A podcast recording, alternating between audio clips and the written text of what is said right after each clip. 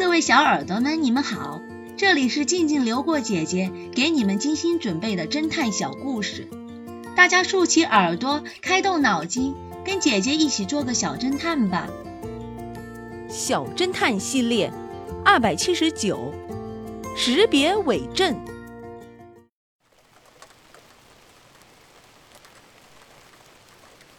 一个下着大雨的清晨，桥底下突然浮起了一个被淹死的女孩。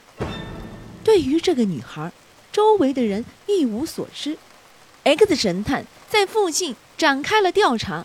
这个时候，他突然发现有个男人划着小船，急速地由前面向桥下行驶过来。X 神探示意他停下来，向他询问道：“请问，刚才你在附近吗？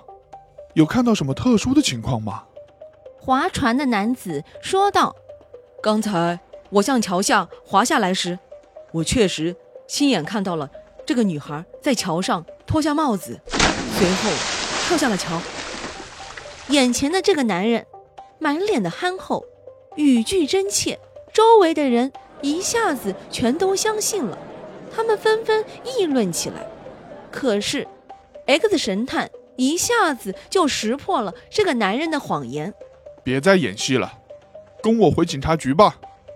小侦探们，X 神探是怎样判断出来的呢？下集告诉你们答案哦。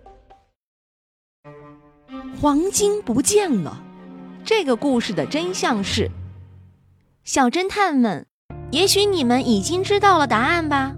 不错，金杯子就在那瓶王水里面。王水是一种利用浓盐酸和浓硝酸配制而成的，可以使金子发生化学变化而溶解的液体。